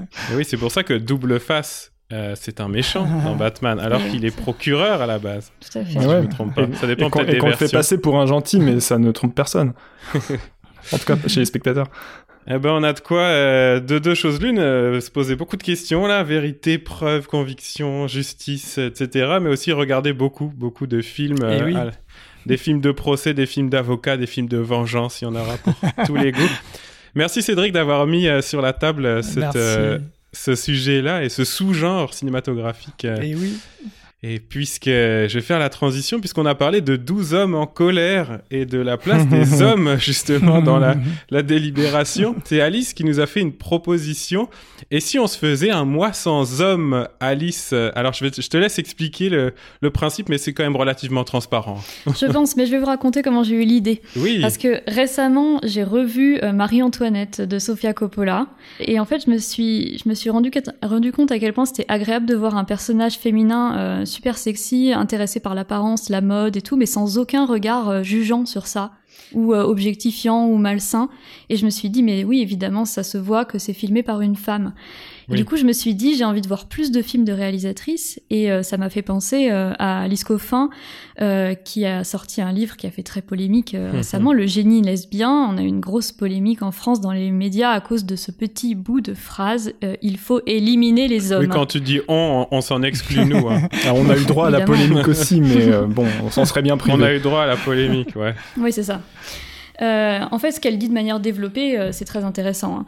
L'idée, c'est que euh, nos, imaginaires sont colonisés par des œuvres d'hommes et, euh, et que ça pourrait être intéressant d'essayer d'éliminer de temps en temps ou, ou tout le temps, si on a envie, euh, les œuvres des hommes de nos esprits, de nos, de nos représentations. Et elle, elle nous dit, en partageant son expérience, je ne lis plus les livres des hommes, je regarde plus leurs films, je n'écoute plus leur musique. Et donc c'est ce que je vous propose. Et si on essayait pendant un mois, euh, concernant le cinéma, hein, de ne regarder que des films de femmes, que des films de réalisatrices, et de voir ce que ça va euh, produire chez nous. Mm. Et jusqu'au prochain podcast, on se lance ce défi, puis après on fait le bilan. Qu'est-ce qu'on a pu observer? Qu'est-ce que ça change? Au contraire, qu'est-ce que ça change pas? Etc. Moi j'en suis Eh absolument. ben, ouais, je, je signe aussi. Tout de Très suite. bien. C'est hyper intéressant comme expérience. Est-ce que tu as préparé une sorte de petite liste euh, de conseils? En plus, en plus de ce programme qui est un peu objectif là Il faut que ce soit une, faut que ce soit pas un homme à la réalisation, disons-le de manière inclusive, Mais euh, en plus, on pourrait donner des conseils. Ouais, j'ai commencé à faire une petite liste. Alors, euh, j'ai des films de plein de styles différents. Je vous en donne comme ça un petit peu en vrac. Pour continuer sur Coppola, j'avais toujours pas vu euh, Virgin Suicides, donc euh, pourquoi pas. Euh, et puis euh, Zero Dark Thirty de, euh, de Bigelow, euh, qui me tentait bien aussi. Euh, j'avais raté euh, Mignonne. Euh, je me souviens plus du nom de la réalisatrice. Oui, sur les concours de Miss. Sur ouais, les concours de effectivement. Miss, De ouais. euh, Doucouré, je crois qu'elle s'appelle. C'est ça. Euh, de Varda, j'ai toujours pas vu l'une chante, l'autre pas, mais évidemment, si vous n'avez pas vu grand chose de Varda, foncez, il y a énormément Ah de ouais, choses. vous avez quoi faire un mois complet avec juste Varda déjà de Ouais, base si on a envie de voir un peu plus des films, euh, des films super-héros, on peut aller voir Wonder Woman, ou alors les certains des derniers films Marvel qui sont également réalisés par des femmes comme euh, euh, Captain Marvel, euh, qui est Oui. très très bien. Oui, il me semble. ouais. Mm. Oui. euh, euh, en revanche, Marvel, euh, c'est quand même pas glorieux. hein, euh, c'est, je pense que ça fait comme vraiment depuis très très peu de temps qu'il y a des femmes à la réalisation. Non, et ils s'y mettent depuis très peu de temps, mais tous leurs prochains films sont prévus euh, réalisés par des femmes. Et la dernière Ouais. série, là, euh, euh, Falcon et le soldat de l'hiver, est réalisée par une femme. Donc en fait, vous avez de quoi faire. Le problème, c'est toujours qu'on invisibilise les films de femmes, euh, mais il y en a. On n'en parle pas. Ah oui. Euh, on oublie qu'il y a des réalisatrices, on le mentionne pas. Euh, quand c'est un film de femmes, on, on ne parle que du producteur ou des scénaristes, etc. Ou des acteurs. Oui, dans le système hollywoodien, c'est souvent ça. Si on fouille un peu, on en trouve plein. Donc voilà. Mais on va fouiller aussi sur les plateformes. On en parlait tout à l'heure. On pourrait mettre Mhm. une petite liste de conseils là sur un. Ouais, on réfléchira à ça. Ouais. Et puis on évidemment, on vous invite euh, les auditeurs et les auditrices à essayer de faire ce défi avec nous aussi. Et puis vous nous direz euh, si ça a changé votre vision du cinéma, si vous avez découvert des, des, des chouettes films dont vous voulez parler. euh, nous, on est, on est preneurs de plein de conseils. Et contrairement à ce qu'on dit beaucoup de, de vieux réacs à propos de la polémique qu'ils ont fabriquée tout seuls autour d'Alice Coffin, ça ne s'appelle pas de la censure tout ça. hein. C'est juste choisir d'éduquer son regard. Eh ben parfait, on se fait un mois sans homme grâce à Alice. Euh, ouais, bon, on, on- on verra si on y arrive, hein, déjà. Parce que, euh, bon, c'est sûr que voir des films de femmes, ça c'est assez facile, mais est-ce qu'on va aussi réussir à ne pas regarder de films d'hommes? Ça c'est aussi Ah, très bah, c'est différent. la difficulté d'un défi, hein, c'est qu'on a le droit de le perdre aussi. hein. On C'est ça, de- peut-être qu'on perdra, on verra. On va essayer mais- de pas, mais, mais on sait pas. C'est pas ce qui peut se passer. Vous pouvez tricher aussi, mais c'est pas très honnête. Non. eh ben, on en reparlera dans la prochaine euh, et avec plaisir. Le mois sans homme. Merci Alice pour cette, euh, ce petit défi, proposition euh, de visionnement cinématographique. Raph, c'est toi qui va qui va conclure cette émission avec, Avec plaisir. euh, avec sous- toujours sous le sous le signe de l'herméneutique. hein. je l'ai dit comme une blague, mais maintenant c'est- rentré dans les Évidemment. esprits, je pense. C'est le thème, c'est complètement le thème. C'est bon. tu nous tu nous demandes, tu te demandes qui cherche des messages dans les films et pourquoi. Exactement. Et je suis parti d'une idée reçue qu'on retrouve assez souvent quand on parle de cinéma, c'est l'idée que certains films peuvent être des allégories, des métaphores qui seraient tellement développées qu'elles auraient pris la dimension d'une œuvre entière. Et que toute l'œuvre pourrait être une métaphore de telle ou telle chose. Ça peut être philosophique, ça peut être politique, ça peut être plein de choses. Et que donc, finalement, au-delà du film à voir, il y aurait un message à comprendre dans le film, un message plus ou moins caché, plus ou moins difficile à saisir. Et du coup, ça, c'est une idée qu'on retrouve vachement dans l'idée, dès qu'on commence à interpréter des films. Et en fait, en vrai, tout le monde le fait. Il n'y a pas Oui. besoin de savoir ce que ça veut dire qu'herméneutique pour, ça- pour commencer à interpréter les films qu'on voit. Heureusement. Donc, Les Monsieur Jourdain de l'herméneutique. et donc, bon, moi, je vais pas chercher à savoir si c'est bien ou mal ou si on a raison ou pas de le faire, déjà parce que ça dépend du film. Il n'y a pas de loi générale. Il y a des films qui marchent, il y a des films qui marchent pas. Euh, et du coup, moi, la question que je me posais par rapport à ça, c'est plutôt, voilà, qui cherche des messages dans les films et surtout, euh, pourquoi ils le font? C'est-à-dire quel intérêt on a à faire ça? Et je vous propose un petit panorama des, de, de ce que, bah, alors un peu, un peu caricatural peut-être, mais des publics et de leur discours aussi sur le besoin ou non de chercher du- des messages, de chercher du sens. Moi, j'ai hâte qu'on arrive au moment où on décrypte des complots euh, mondiaux et de ce genre de choses. Alors justement, tu parles de complot mondial et euh, moi, pour moi, la première catégorie quand je pense à ça, c'est la catégorie de ce que j'ai appelé des critiques un peu sensa- sensationnalistes euh, qu'on trouve beaucoup sur Internet, qu'on trouve beaucoup euh, sur YouTube, etc. et qui vont avoir parfois ce type de discours à base de voici le message caché de tel film, tel film, vous ne l'avez pas compris, mais c'est en réalité une métaphore. Et alors là, ça peut être du communisme, du fascisme, euh, du terrorisme, etc. Bon, etc. Euh, vous n'aviez jamais compris ceci sur le film, même maintenant que je vous l'ai dit, vous ne pourrez plus ne pas y penser, etc. C'est des mécaniques qu'on retrouve dans beaucoup d'articles, beaucoup de blogs, beaucoup de vidéos, et qu'on maintenant qu'on maîtrise beaucoup, je trouve, à, notre époque. En général, il faut lire l'article jusqu'à la fin. Tout l'article fait que décrire des choses qu'on connaît, puis il reste une ligne à la fin. oui, voilà, la cinquième herméneutique va vous surprendre. et à la fin, en fait, la cinquième, c'est un placement de produit. Bon, voilà, le, point intéressant dans cette histoire, en fait, c'est que ça permet de légitimer des films. Et moi, ça, ça me semble avoir quand même un intérêt. C'est-à-dire que hmm. ça donne de l'importance à des objets populaires, à des objets qui en général sont produits à une échelle industrielle, sont le résultat euh, d'une volonté de simplement peut-être nourrir un, un affect de fans et des choses comme ça. Donc, qui sont des produits de consommation, mais qui ici prennent une autre ampleur. Et ça, c'est quand même euh, un truc intéressant et qui, je pense, donne de l'importance vraiment aux œuvres. Et accessoirement, c'est aussi une bonne manière, non pas tant de donner de l'importance au film, mais de se donner de l'importance à soi-même, évidemment, parce que en tant que critique, on peut dire qu'on a vu plus loin que tout le monde, on peut dire qu'on a su déceler le message qui était réservé aux plus fins observateurs, et donc il y a quand même il y a une plus-value symbolique un peu ah intéressante là-dedans. On aime les critiques ici. Hein. oui, oui, mais, ah, mais en même temps, tout le monde le fait. Enfin, on, on a tous ce réflexe-là, et on a tous le réflexe de se donner de l'importance. Je sais pas, par exemple, en faisant un podcast pour dire qu'on connaît des trucs sur le cinéma, tu vois. Bon voilà. Et alors, le problème de cette posture, c'est que d'un côté, ça peut tomber très vite dans l'évidence. C'est-à-dire, waouh, insane, Avatar, en fait, c'est une métaphore de la colonisation et du massacre des autochtones. ok. Euh, soit, de l'autre côté, ça peut vite devenir un peu fumeux. Parce que fatalement, en fait, les films résistent à l'interprétation. Aussi fort qu'on soit dans, dans l'herméneutique, euh, les films vont résister. Un exemple un peu au hasard, mais que j'aime bien, euh, c'est les films de euh, doppelgangers, donc des doubles, des films un peu fantastiques, comme quoi je reviens toujours sur mes obsessions, vous avez vu, euh, qui sont des très bons clients de la lecture allégorique parce que ça reprend des peurs assez fondamentales de voir un double de soi-même, ça prend des, des peurs sur l'identité, la ressemblance, la possibilité que quelqu'un qu'on aime soit remplacé comme ça par une force implicite. Bref, c'est un bon réservoir de fantasmes. Et j'ai pensé à un cas assez récent qu'on a eu avec Us de Jordan Peele, qui avait enfin, qui, avait marqué les esprits un petit peu euh, pile avec euh, son film précédent, mais qui était assez simple à, analyser finalement, euh, Get Out. Et avec Us, les critiques ont, eu un peu, on se sent un peu plus cassé les dents, et du coup ils ont été contraints de donner plein de pistes un peu contradictoires. C'est-à-dire que donc c'est l'histoire de, de, doubles maléfiques guidés par une espèce de, de messie, et, et donc les doubles pour certains évoquent des légions de prolétaires communistes qui se vengent de l'Amérique. D'ailleurs, ils sont habillés en rouge dans le film. Ah bah oui. Voilà. Ça c'est bien. Euh, Ou alors c'est des Illuminati, mais bon ça. Voilà, c'est ça. Et, oui, et justement, et de l'autre côté, il y a pas mal de, blogs, euh, d'articles qui disent, bah, peut-être ils sont guidés par un message religieux, par une espèce de prophète, etc. Et donc, ce serait plutôt une critique du puritanisme, etc. Donc bref, on est en fait contraint de faire plein de propositions et des pistes qui parfois sont contradictoires. Peut-être que c'est parce que le film il est un peu moins bien écrit que Get Out. mais bon, ça n'engage que moi. J'avoue qu'il y a des défauts dans Get Out, mais bon, on pourra y revenir plus tard, je sais pas.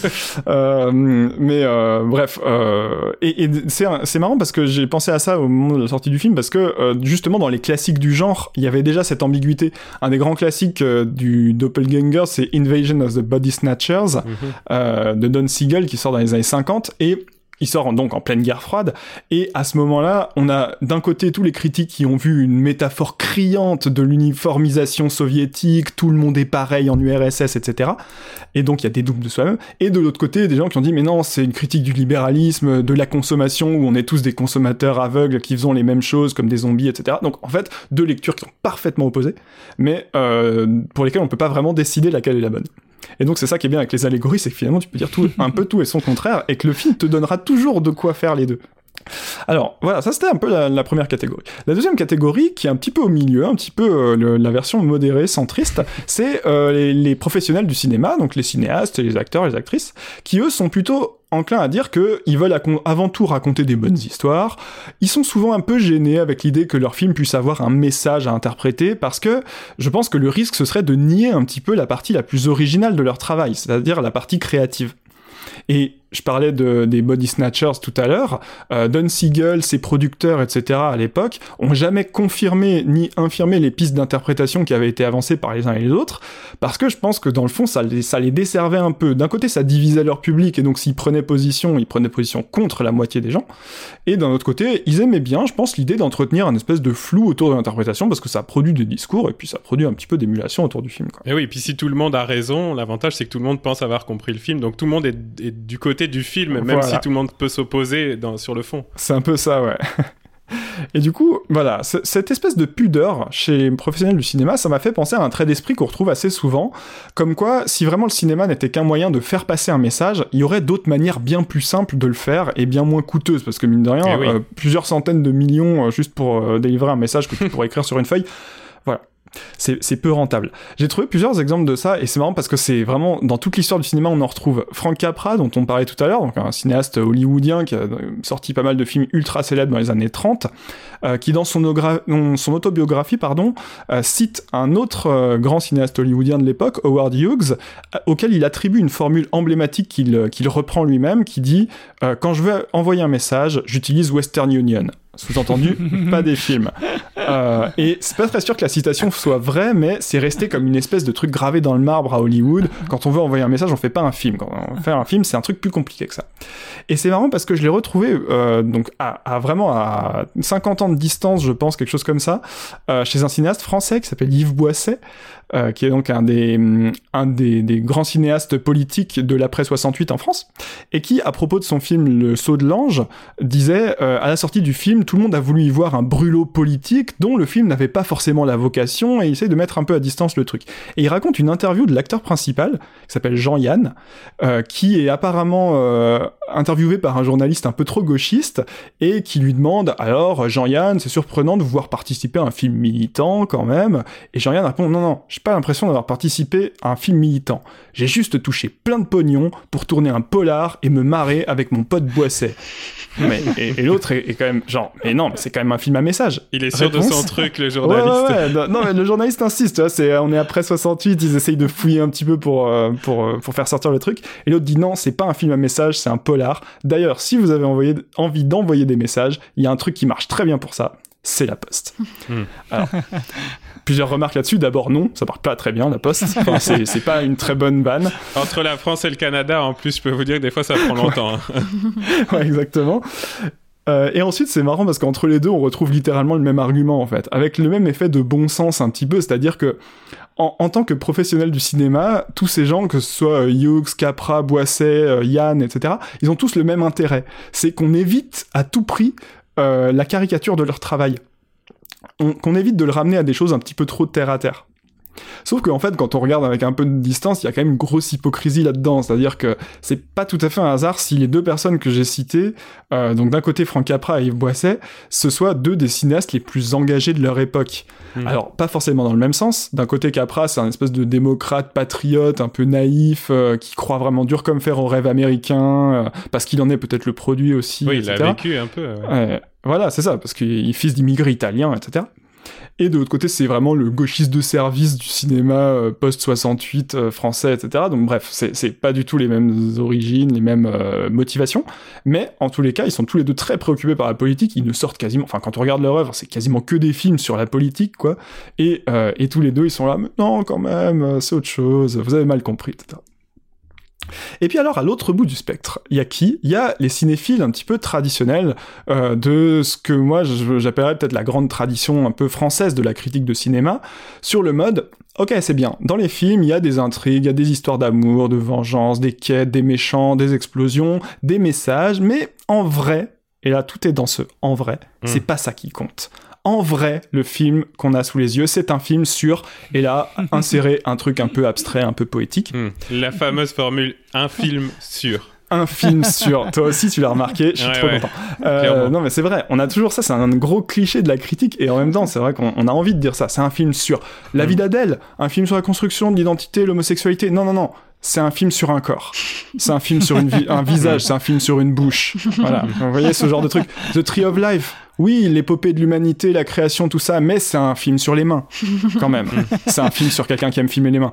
Ou les films de Gaspard Noé, dernier exemple. Il y a des sujets faciles dedans, un peu putassiers, le, le sexe, la drogue, la violence, etc. Et J'avais puis pas il y a remarqué, moi, le fait que le fait que ce soit d'abord et avant tout des films sur la lumière, finalement, sur la granularité de, de la lumière. T'avais pas remarqué. Vous voyez, il y a, il y a, tout ce- y a ce, ce- un peu ce cliché, ce, ce lieu commun de la critique qu'on a tous un petit peu ancré en nous parce qu'on vient de ce, ce truc-là, évidemment. On blague, mais on l'a tous fait un petit peu quand même. Mais bien sûr, on l'a tous fait. Et le pire, c'est que dans le fond, c'est pas forcément faux.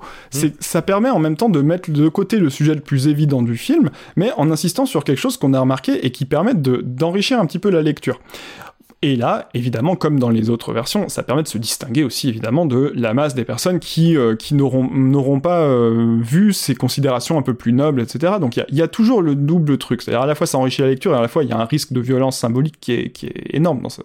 Mais voilà, ça peut être bien fait. Et le truc qui m'intéressait, c'est que cette posture, en fait, elle a une histoire. Et une origine assez précise, c'est euh, l'apparition de la nouvelle critique de cinéma en France euh, au tournant des années 50-60, autour des cahiers du cinéma, de la génération qui deviendra celle de la nouvelle vague, etc. Et donc, l'idée à l'époque, c'est que tous ces jeunes gens qui seront plus tard des cinéastes, mais qui sont d'abord avant tout des critiques à, ce moment-là, euh, leur but c'est de réhabiliter des films populaires, justement. C'est pas du tout un but élitiste, méprisant, etc. C'est justement de réhabiliter des films américains, des films de genre, qui à l'époque seraient un petit peu méprisés par la bourgeoisie française, justement. Et euh, donc ils vont mettre en avant les qualités artistiques de ces films. Ils vont dire bah non, il a pas euh, vous, vous concentrez sur les trucs les plus vulgaires, sur les affaires de meurtre, sur les gangsters, etc. Mais il y a aussi des qualités artistiques. Et donc ça part en fait finalement d'une bonne intention.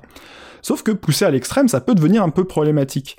Et par exemple, moi, il y a un exemple qui m'a toujours fait un peu halluciner, c'est que euh, à l'époque, les cahiers du cinéma et, et ces jeunes rédacteurs sont très fans de Samuel Fuller.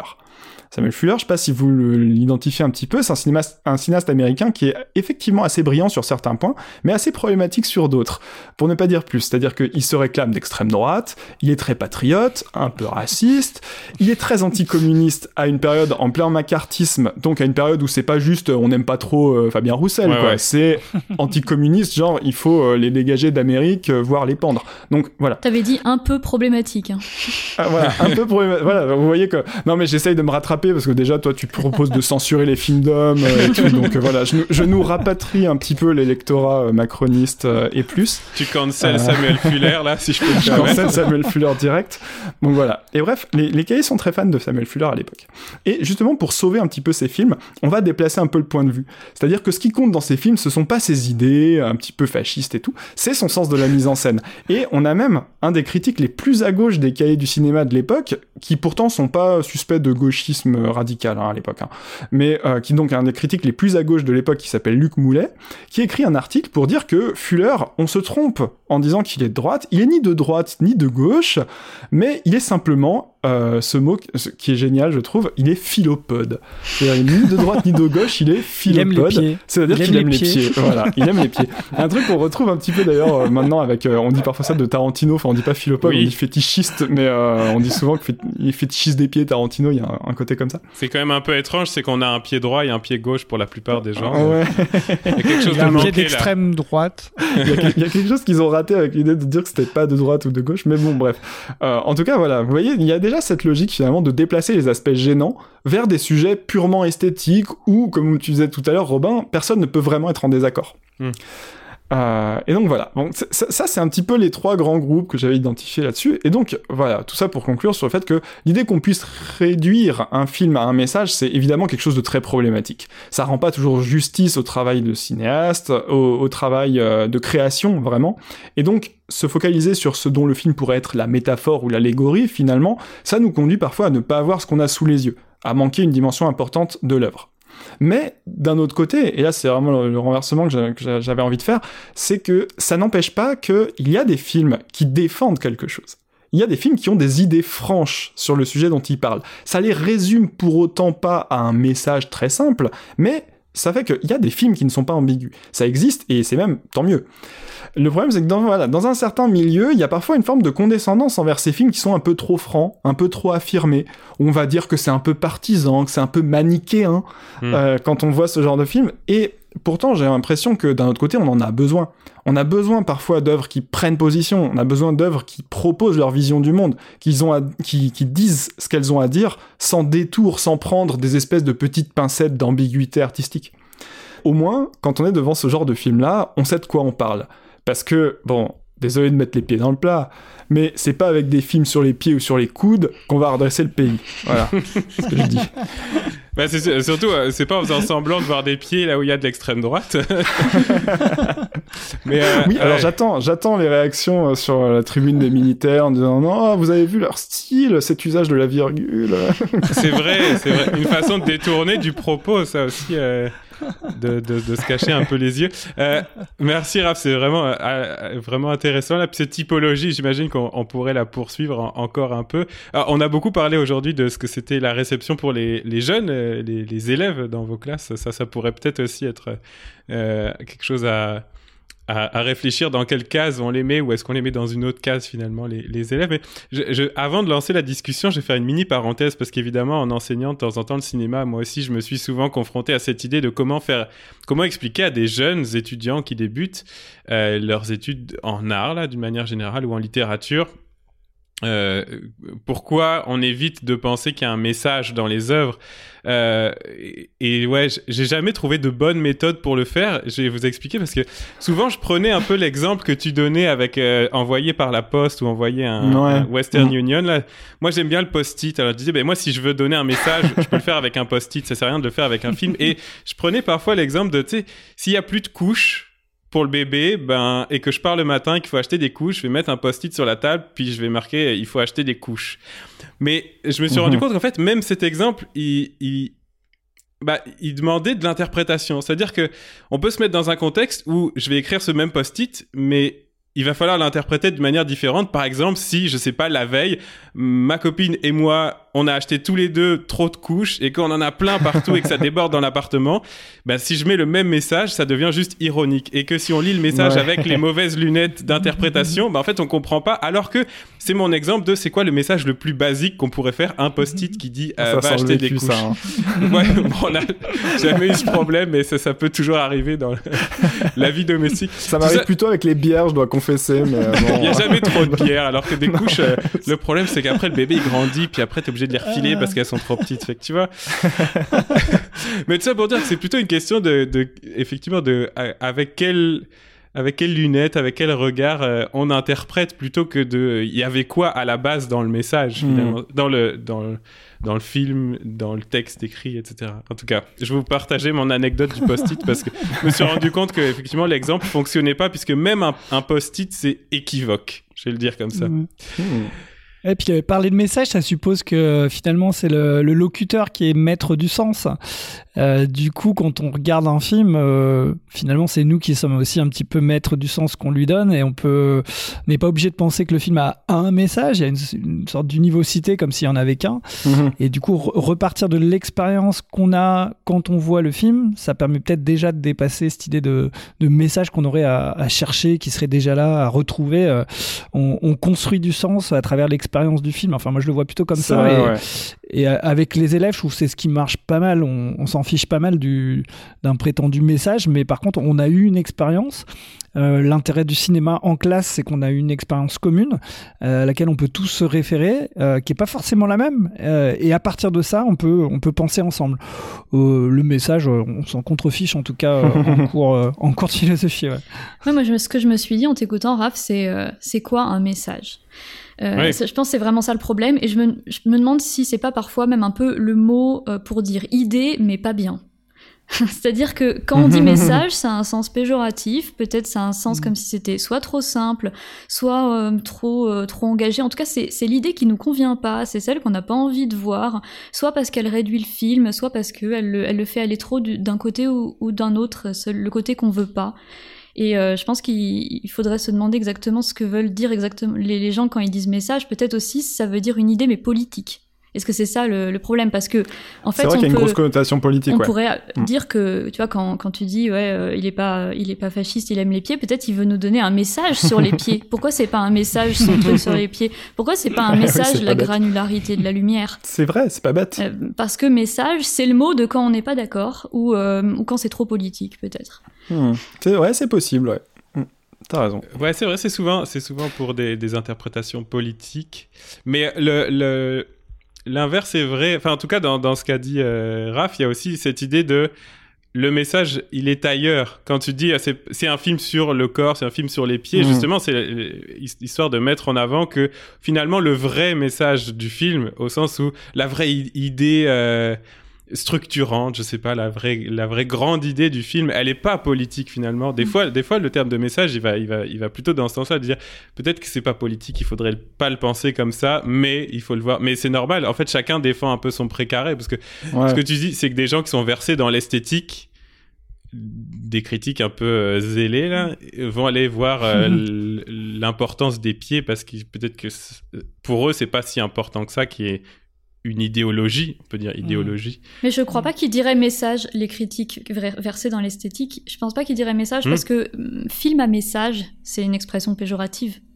Et c'est pas, c'est pas ça qu'ils veulent voir dans un film. Justement, film à message, ça veut dire que ça le Ouais. réduit à quelque chose qui n'est que du scénario où il n'y a pas d'idée en cinéma.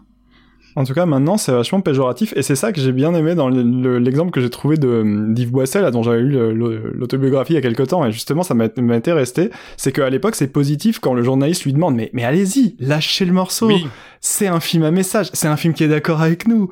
Et en fait, le, le- voilà, l'acteur ne veut pas, euh, ne veut pas donner cette interprétation qui lui semble trop simple. Et il y a, il y a toujours ce truc péjoratif de, euh, péjoratif euh, presque philosophiquement, c'est-à-dire message c'est plus simple qu'une idée, une, idée ou qu'une qu'une proposition esthétique, etc. Le message serait la version simplifiée.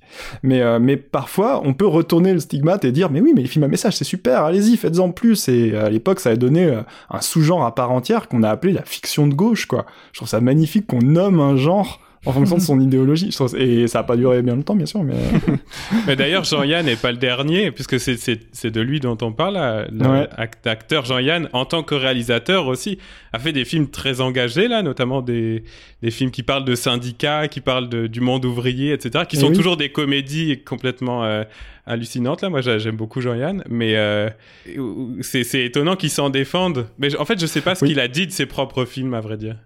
Bah je sais pas. Mais euh, du coup, le- la conclusion à laquelle on était arrivé avec toi, Cédric, c'est que on s'en fout en fait de ce qu'il Voilà. Ouais. films. Mais parce que sinon, c'est vrai que ça, ça remet un peu trop l'accent sur l'intention. Moi, j'évite de faire ça parce que je me dis, c'est vrai que le, le cinéaste, quand il parle, il peut toujours un peu te flinguer ta liberté d'interprétation aussi, quoi. C'est-à-dire que Oui. t'as as tendance à vouloir le croire quand il dit quelque chose, alors que c'est pas parce que c'est lui qui a fait le film qu'il a plus raison finalement sur l'interprétation qu'il faut en donner. Euh, D'autant que en fait faire un film c'est un travail collectif. Euh, Le cinéaste n'est pas toujours ou la cinéaste n'est pas toujours le seule personne qui peut décider du sens du film.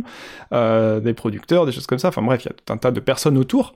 Et puis euh, et puis même est-ce qu'on sait vraiment ce qu'on a fait soi-même à quelques semaines, mois ou années d'intervalle? C'est pas toujours le cas. Puis est-ce que Donc, ça voilà, fonctionne tout simplement? Ouais. Et est-ce que oui voilà, est-ce que ce, est-ce que ce que tu as voulu dire c'est effectivement quelque chose que les spectateurs peuvent comprendre C'est ça. C'est pas toujours sûr. Bah, on a encore, là encore plein de, plein de questions à poser, euh, une discussion pleine d'avenir, si je peux me permettre de le résumer comme ça. Bah, merci à tous les trois. Bah, je pense qu'on a fait le tour de, de rien, hein. Pour aujourd'hui de, ouais. de l'herméneutique. C'était Voilà. ça. J'ai bien fait de le lancer ce terme quand même. Il est utile, non Il est bien. Oh là là. Il est bien. Le running gag trouvé deux minutes avant là. Si tu savais, si tu savais, je pense beaucoup à l'herméneutique.